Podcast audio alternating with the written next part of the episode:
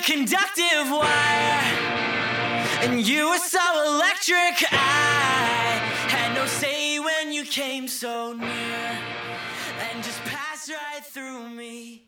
Hey everyone, welcome to Geekdom is Back. I'm your host, Deanna Chapman, and I am joined by Katie Schaefer to talk about the 1978 film Halloween.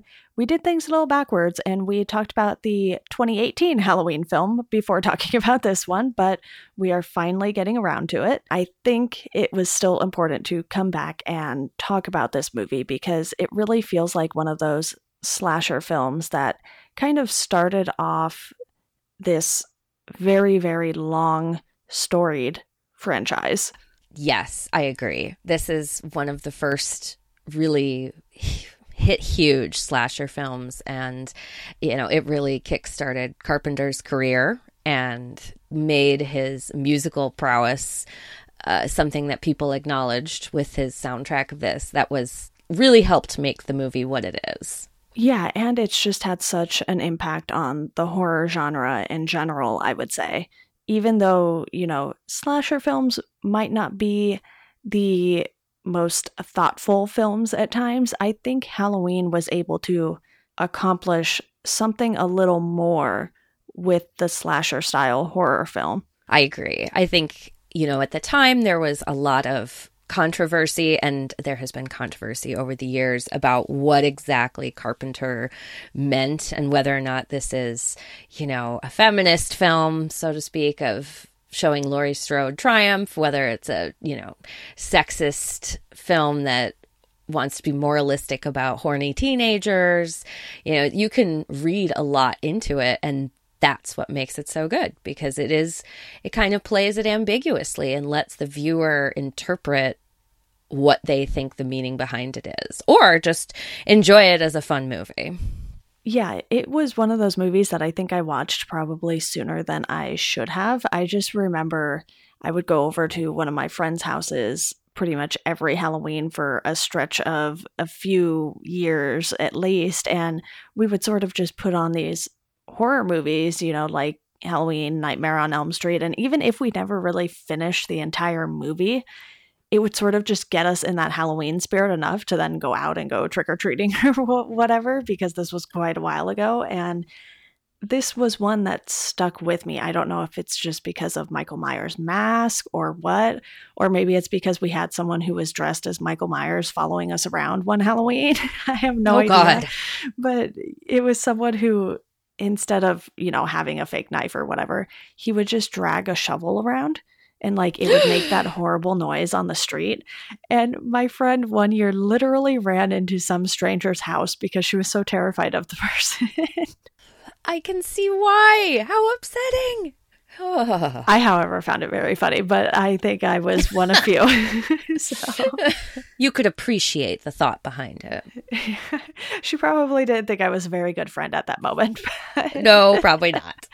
That's okay. And I think, you know, the character of Michael Myers just stuck with me. So why don't we go ahead and talk about some of the characters in this? Because there are really only a few that are sort of of note. Most of them are victims and they don't necessarily play huge, huge roles, but really it's Michael Myers. You have Laurie Strode, you have Dr. Loomis, and you have just the big event that sort of changes the trajectory of Michael's life when he kills his sister. So even though the sister isn't in it very, very long, she's sort of the trigger for everything that happens after the fact. Right. The catalyst for Michael's change. And it feels so shocking. You know, that's the scene that starts the movie is this little kid violently stabbing his older sister, who's also topless, uh, which is a little crazy. But yeah, it is a very wordless way to give the audience an idea that this is who this character is, even back to when it's he's a small child.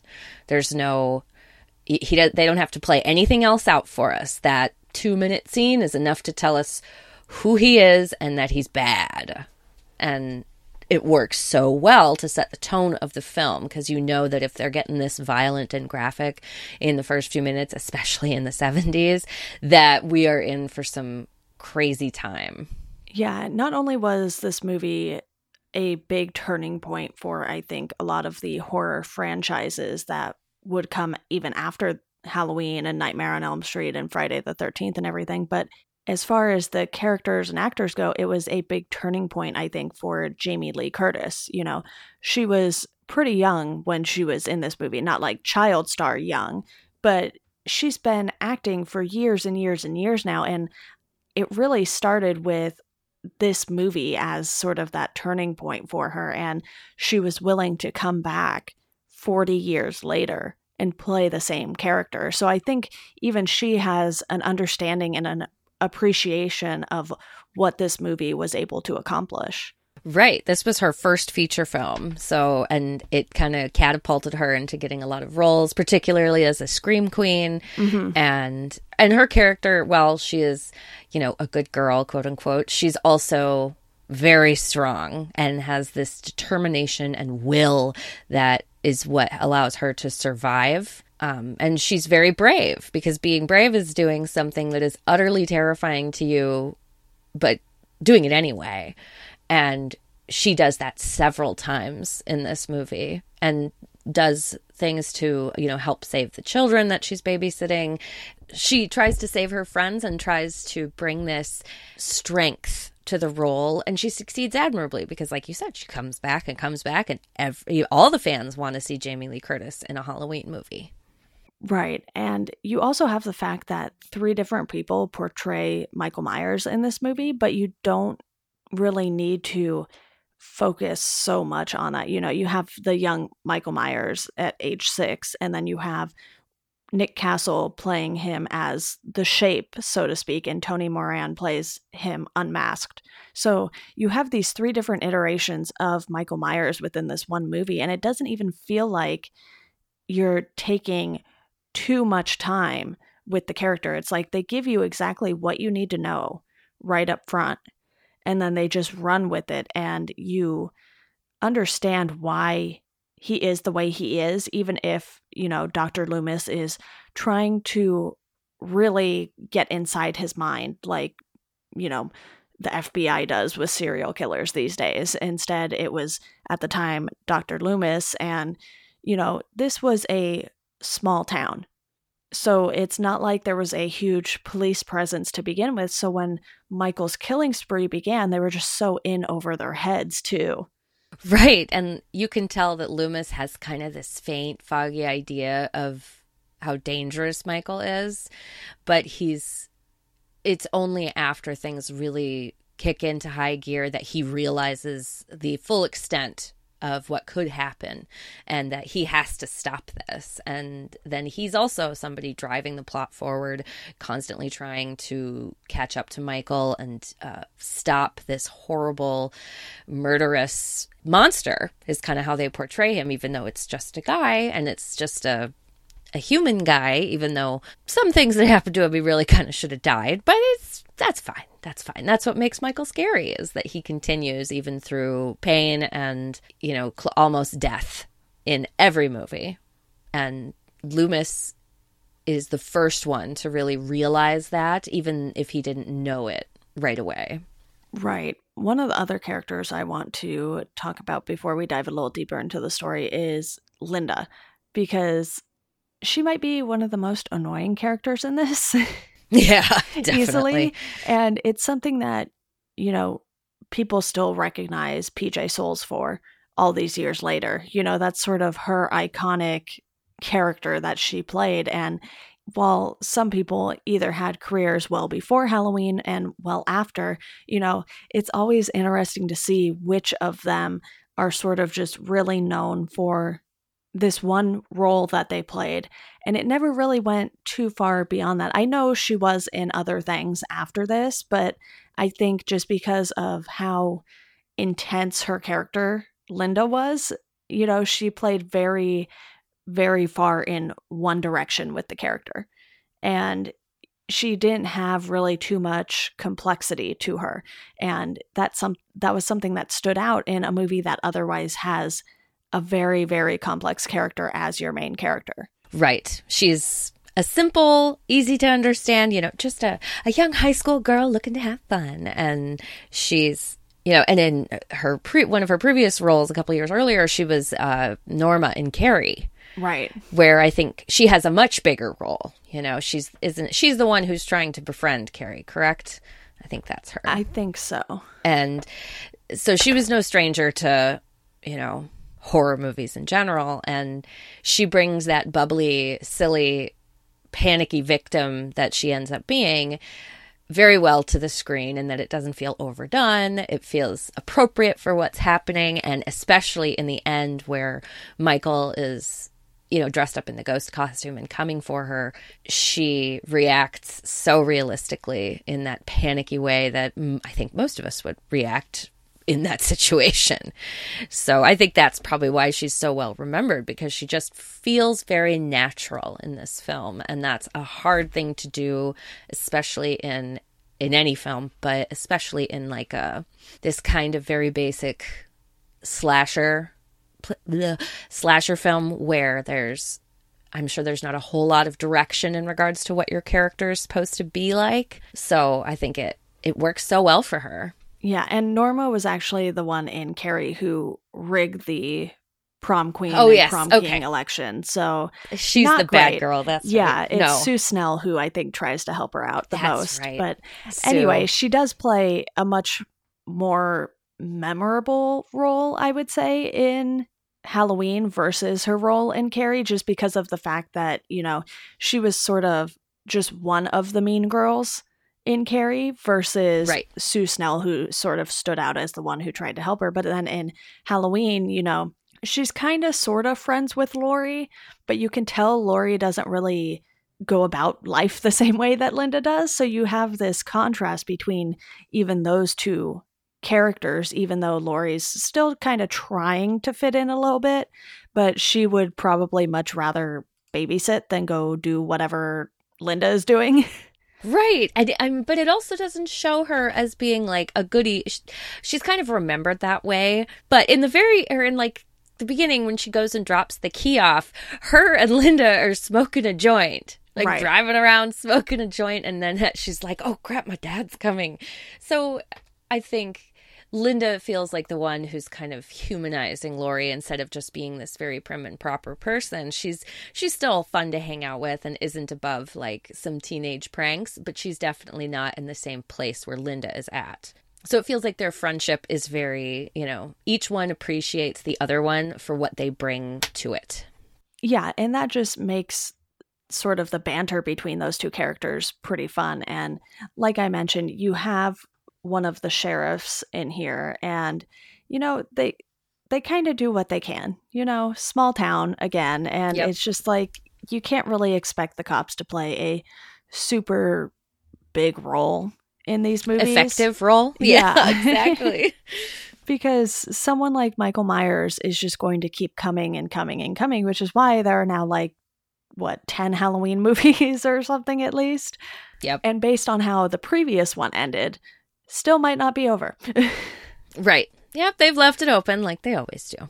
yeah, and this one definitely does that very well too because you know, it's one of those things where when you're starting a franchise, maybe you don't really know you're starting a franchise that would live on 40 plus years later, but I feel like John Carpenter just really captured the essence of what it takes to make people afraid. And not only does he do that with the screenplay with Debra Hill, but he does it with the soundtrack so, so well.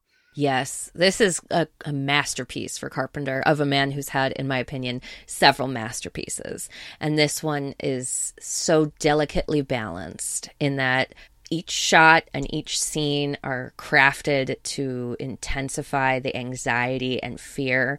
And that's and it's all underlaid by this you know thumping kind of off kilter uh, score that flows through the whole thing and becomes one of the more one of the most recognizable scores that most people can identify even if they haven't seen Halloween.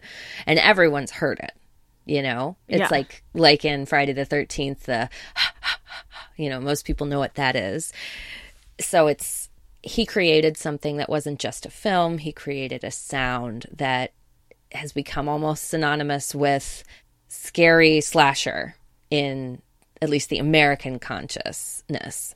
Yeah, and he had gone on to do many other horror scores, you know. Yes. We have John Carpenter's Christine, and that is another really memorable one. You have The Fog, The Thing.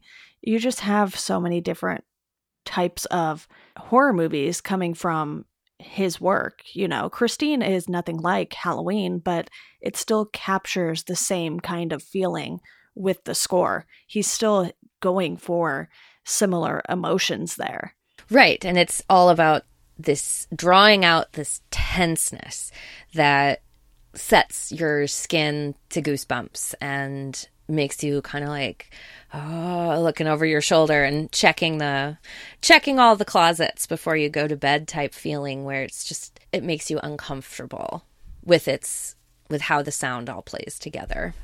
Right. And let's go ahead and dive into the story now because we've touched on it quite a bit with the characters and the score and what sort of the overall feeling of the movie is but really after we see Michael kill his sister when he's young, you kind of just get this sense that the small town was able to go on.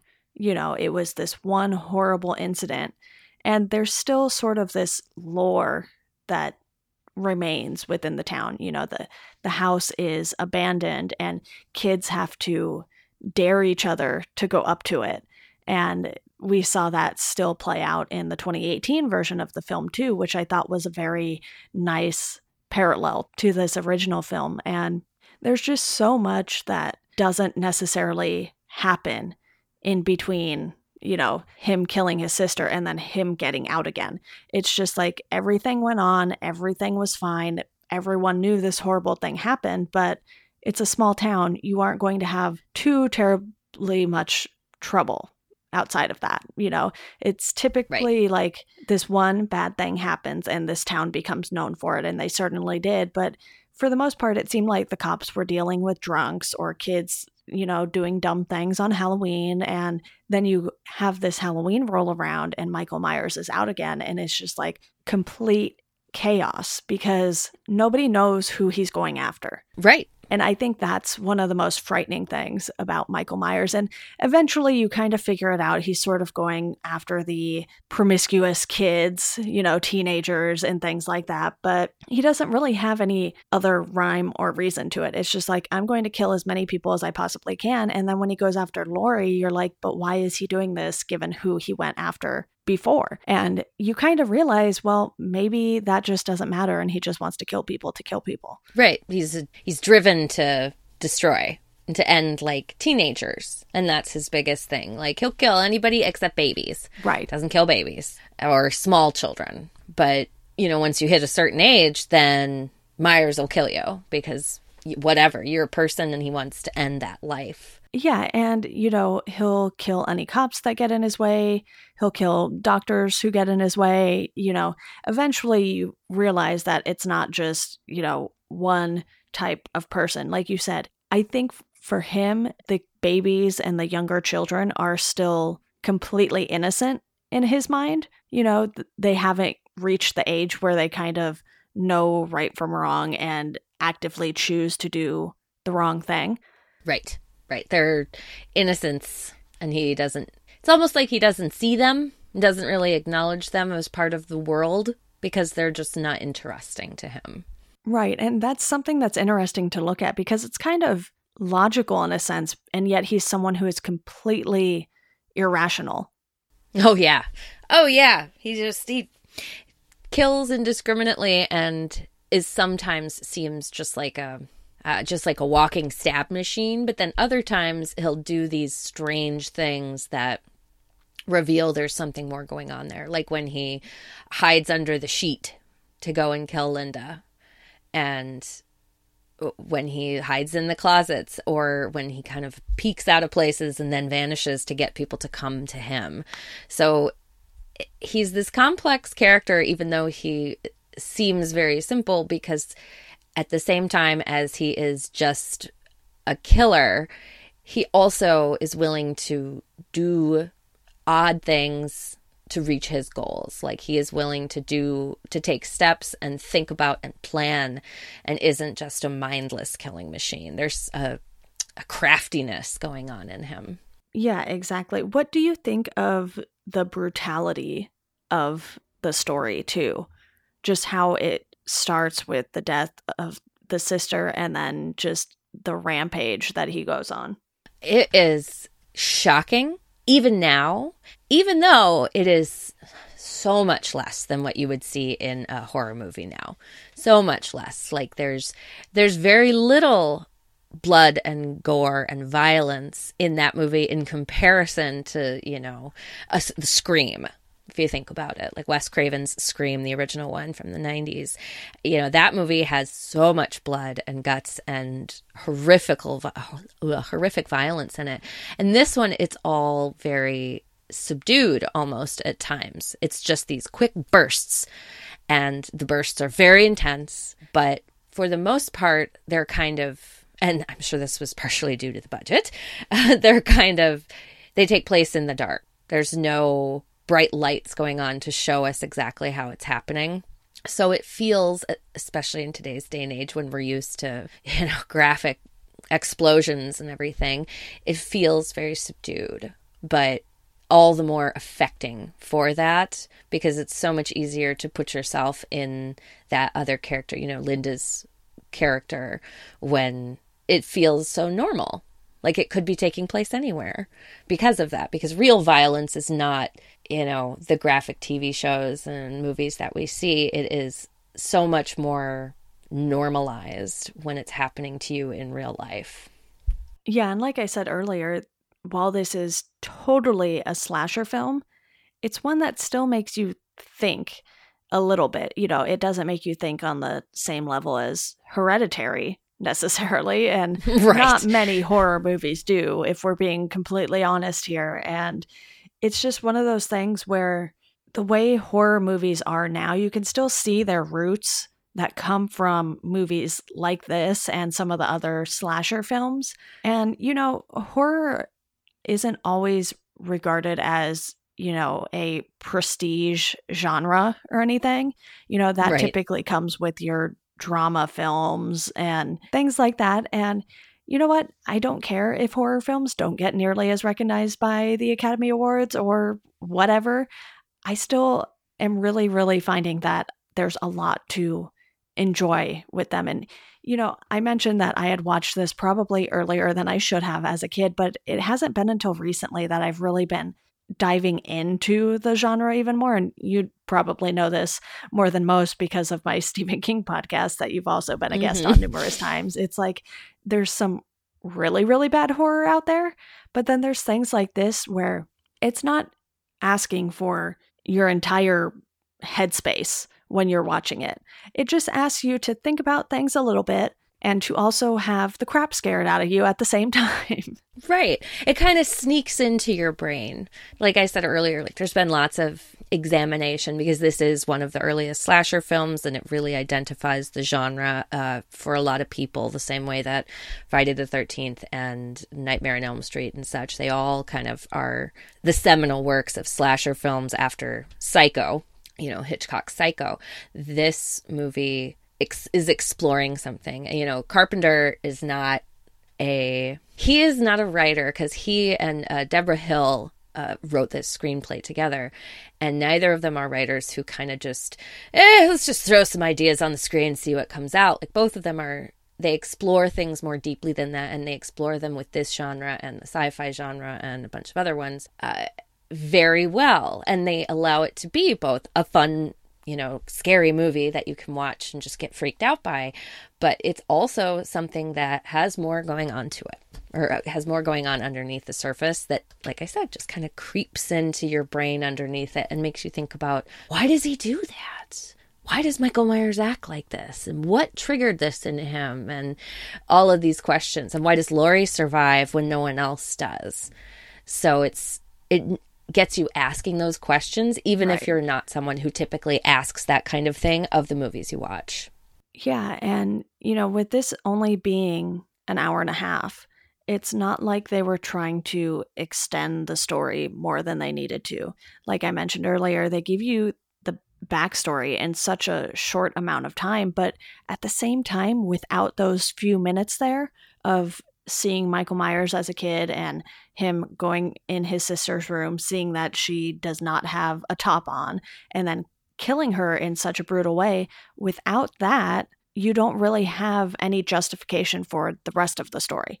It's like, you know, if you don't have those few minutes of backstory, the rest would be so confusing to where, you know, I'm sure people still would have watched the movie without those few minutes in there. But then it's like, okay, why do we care that this guy is back? Right. And it it does it all without needing an info dump. So therefore characters don't have to explain things to people who already know them. You know, like they can just hit, hit the ground running with those Yeah. few minutes that have almost no dialogue. And dialogue they do have is negligible because it's pretty much just her saying, "Michael, get out." Yeah. Ah! you know but we as the audience understand so well what's going on and it speaks to our subconscious in such a way that it we don't even need to think about it you just accept it and the movie is can then keep going and that is really hard as a writer and as a I know that how well how hard it is to really get into your audience's mind with such a short bit of information that you're giving them hmm and Carpenter does it, and he does this in all of his movies. He does it so well. I also love the decision to have Michael not talk too, because then it just makes his actions that much more powerful. He's not yelling things that you hear yelled in horrible horror movies like I'm going to get you, you know, things Right. like that. And instead his actions speak for him and you really don't want him to speak given what his actions are. Right. And that makes it so much more powerful as the viewer, and he feels so much more monstrous in that he doesn't communicate in anything but these horrific actions. And there's a reason why him and Jason are both like, do not talk. yeah. And Freddy talks, but Freddy works on a different level. So Michael and Jason are they their creators understand that communication is one of the things that separates humanity from everything else on the planet because we have such a rich complex communication style. And when you remove that from a character it becomes they become so much more frightening because they feel uh, either less or more than human. Yeah, they just did such a great job containing this story enough to where you're like, okay, I understand everything that's happening. I understand why it's happening to a degree. You know, you never truly understand right Michael Myers. And you see over the years doctors trying to figure him out. And in the last one, you have those podcasters trying to figure him out, which I found hilarious. It's exactly what Yes. we're doing right now, except you know, Right. they went to the source who doesn't talk, and then we're killed. Right, except in a super rude way. like in a way that I felt about those people who did the uh Gene Simmons or not Gene Simmons, uh Richard Simmons podcast. yeah, It's like, oh, you're invading privacy here. It's one thing to talk about people, it's quite another to go and shove your microphone in their face. yeah, and I just really love the simplicity of this story too. It's like here's this guy who did something horrible as a kid. It stayed with him all these years, and he just has this urge to kill whenever he's able to, and he won't tell you anything. It's so primal. Yeah, exactly. I think that's why you can watch it over and over again because it's it's very rewatchable. There's a reason that it's endured for all these decades at this point. It's such a iconic film and you can sit down and rewatch it because on both its simplicity of the story and the complexity of the motivations of that story. And it feels just so engaging. And that's, I think, why we continue to watch it and why people want more stories and more stories and more stories of this. And I don't think there will ever be another Halloween film that will top this one. Right. I think this is the best and the ultimate story because of how well it's written and shot and directed and all of that. It's just, it's such a well made film. Especially given the time. Right, exactly. And I'm sure the tiny budget they had. Oh yeah, we'll talk about that soon. Oh yeah. But it's like, okay, well, my the best Halloween film is Halloween, but then you can have your other Halloween film that you also really like. Yeah. And admittedly, I haven't watched all of them. I've seen this one and maybe some bits and pieces of others, and then the 2018 one, which was just a continuation of this one. So I feel like, you know, I saw the good ones and then there's maybe a few I should check out in between. I really liked the second one because the second one pretty much starts up right when the first one ends. Okay. And continues the story. And as much as people said that Halloween 2018 was a continuation of just the first one, like, nope, there are characters that are not in the first one that are only in the second one who make a reappearance in that one. Okay. And Halloween 2 is just so very much a continuation. It's not quite as good, but I still really like it. And I still think, you know, you could just do a double feature and feel like, oh, well, now I'm watching a three hour movie instead of an hour and a half. Good to know. Good to know. I will definitely have to check that one out at the least. And let's quickly talk about Laurie's side of the story because we haven't talked about her too terribly much. You mentioned that sort of the worst thing she does is she's smoking weed in the car with Linda or wherever they were. And it's like in the bigger picture of things, that's not that bad. You know, it's 1970s. Right. I'm sure lots of people were still smoking weed. Oh, yeah. 70s was a big weed time. so it's like, okay, Laurie did this one thing, and you never really feel like that one thing justifies Michael Myers going after her because of who we see him going after beforehand with, you know, the ones who are partying and sleeping together and everything like that. And Laurie's just over here babysitting some kid, and, you know, he terrifies the kid, but at the same time, like you said, he doesn't really go after kids. So, given the fact that Laurie is taking time out of her day to like make sure these kids are fine and babysitting, she just seems like such an odd target. But it's that moment that makes you realize Laurie could have done everything right and still been a target. Right. Because we can't understand the rhyme or reason as to why Michael does what he does because we're just not given that information. And Michael would never give it to you, hence why he doesn't speak. And so, therefore, it's like it's proved to you through him going after Laurie that he is not logical. There isn't a reason why he does what he does, except known, or there's the reason why he does what he does is known only to him. Right. And he won't say.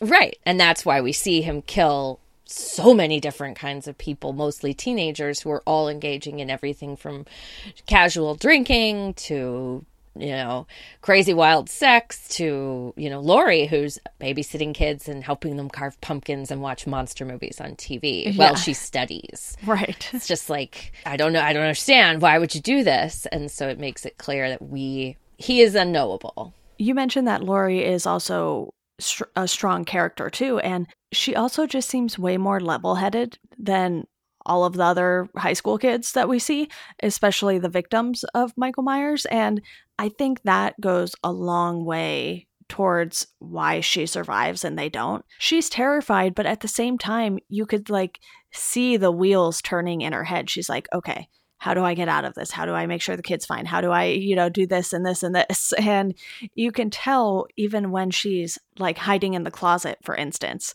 she's like, okay, what can I do? How can I get out of this? I'll leave the window open, make him think I went out the window, you know? So she's planning all of these things out and trying to think a few steps ahead of him, even though that's going to be very difficult. Right. She's very smart and very logical person who's able to uh, think fast and react very quickly in horrifically dangerous situations. You know, Laurie is not a she is not a shrinking violet. She gets scared and you know and has all of the reactions that that brings on when someone's, you know, trying to stab you Yeah. but she never gives up and she's never so scared that she can't do anything. She's always acting to either save the kids or prevent herself from dying or leading him away from things. You know, she's she is a active participant in what's going on. She does not just die and that's the end of it. Exactly. Is there anything else you want to touch on with the story before we dive into the budget and box office numbers? No, I think we covered it. It's like I said, a very simple story with complex underpinnings. Yeah, exactly. So I am looking at what it says on Wikipedia here, and I'm going to double check the numbers on Box Office Mojo.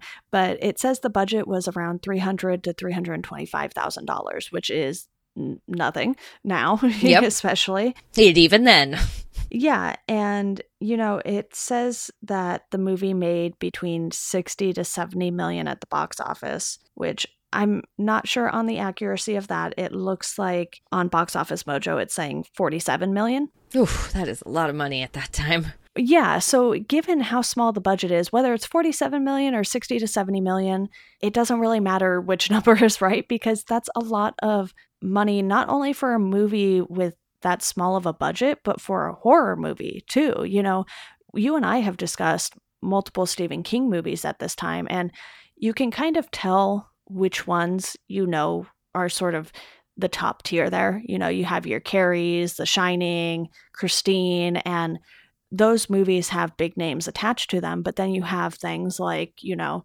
Sleepwalkers and, you know, these other Ugh. movies that just totally bomb at the box office for one reason or another. So even today with horror movies, that genre isn't really a sure thing anymore. And it seems like fewer and fewer genres are becoming sure things these days. It's like if you're Disney and if you're Disney. That's right. the sure you know, thing. even Star Wars. yeah. even Star Wars just is not predictable, and that's kind of that's a long and complicated reasons for that. That um, sometimes I think of it kind of like the quote from Napoleon Dynamite, where his brother looks at him and says, "Like anyone could even know that Napoleon," and that's kind of what I think about these things, where it's like there's so many factors playing into it and going on that really pinpointing exactly why audiences aren't going to the movies for these genre pictures or anything else is too complicated to really pinpoint down or really pin it down. Yeah. Plus, in 1978, movie tickets didn't cost nearly what they did now. So the fact that this still No. made $47 million means a whole lot of people went to go see it. Yeah, it was huge and it was a critical and like audience hit. Like Roger Ebert, who's not known for his enjoyment of horror movies in general or especially slasher picks, really liked this movie and had nothing but good thing or well, mostly nothing but good things to say about it.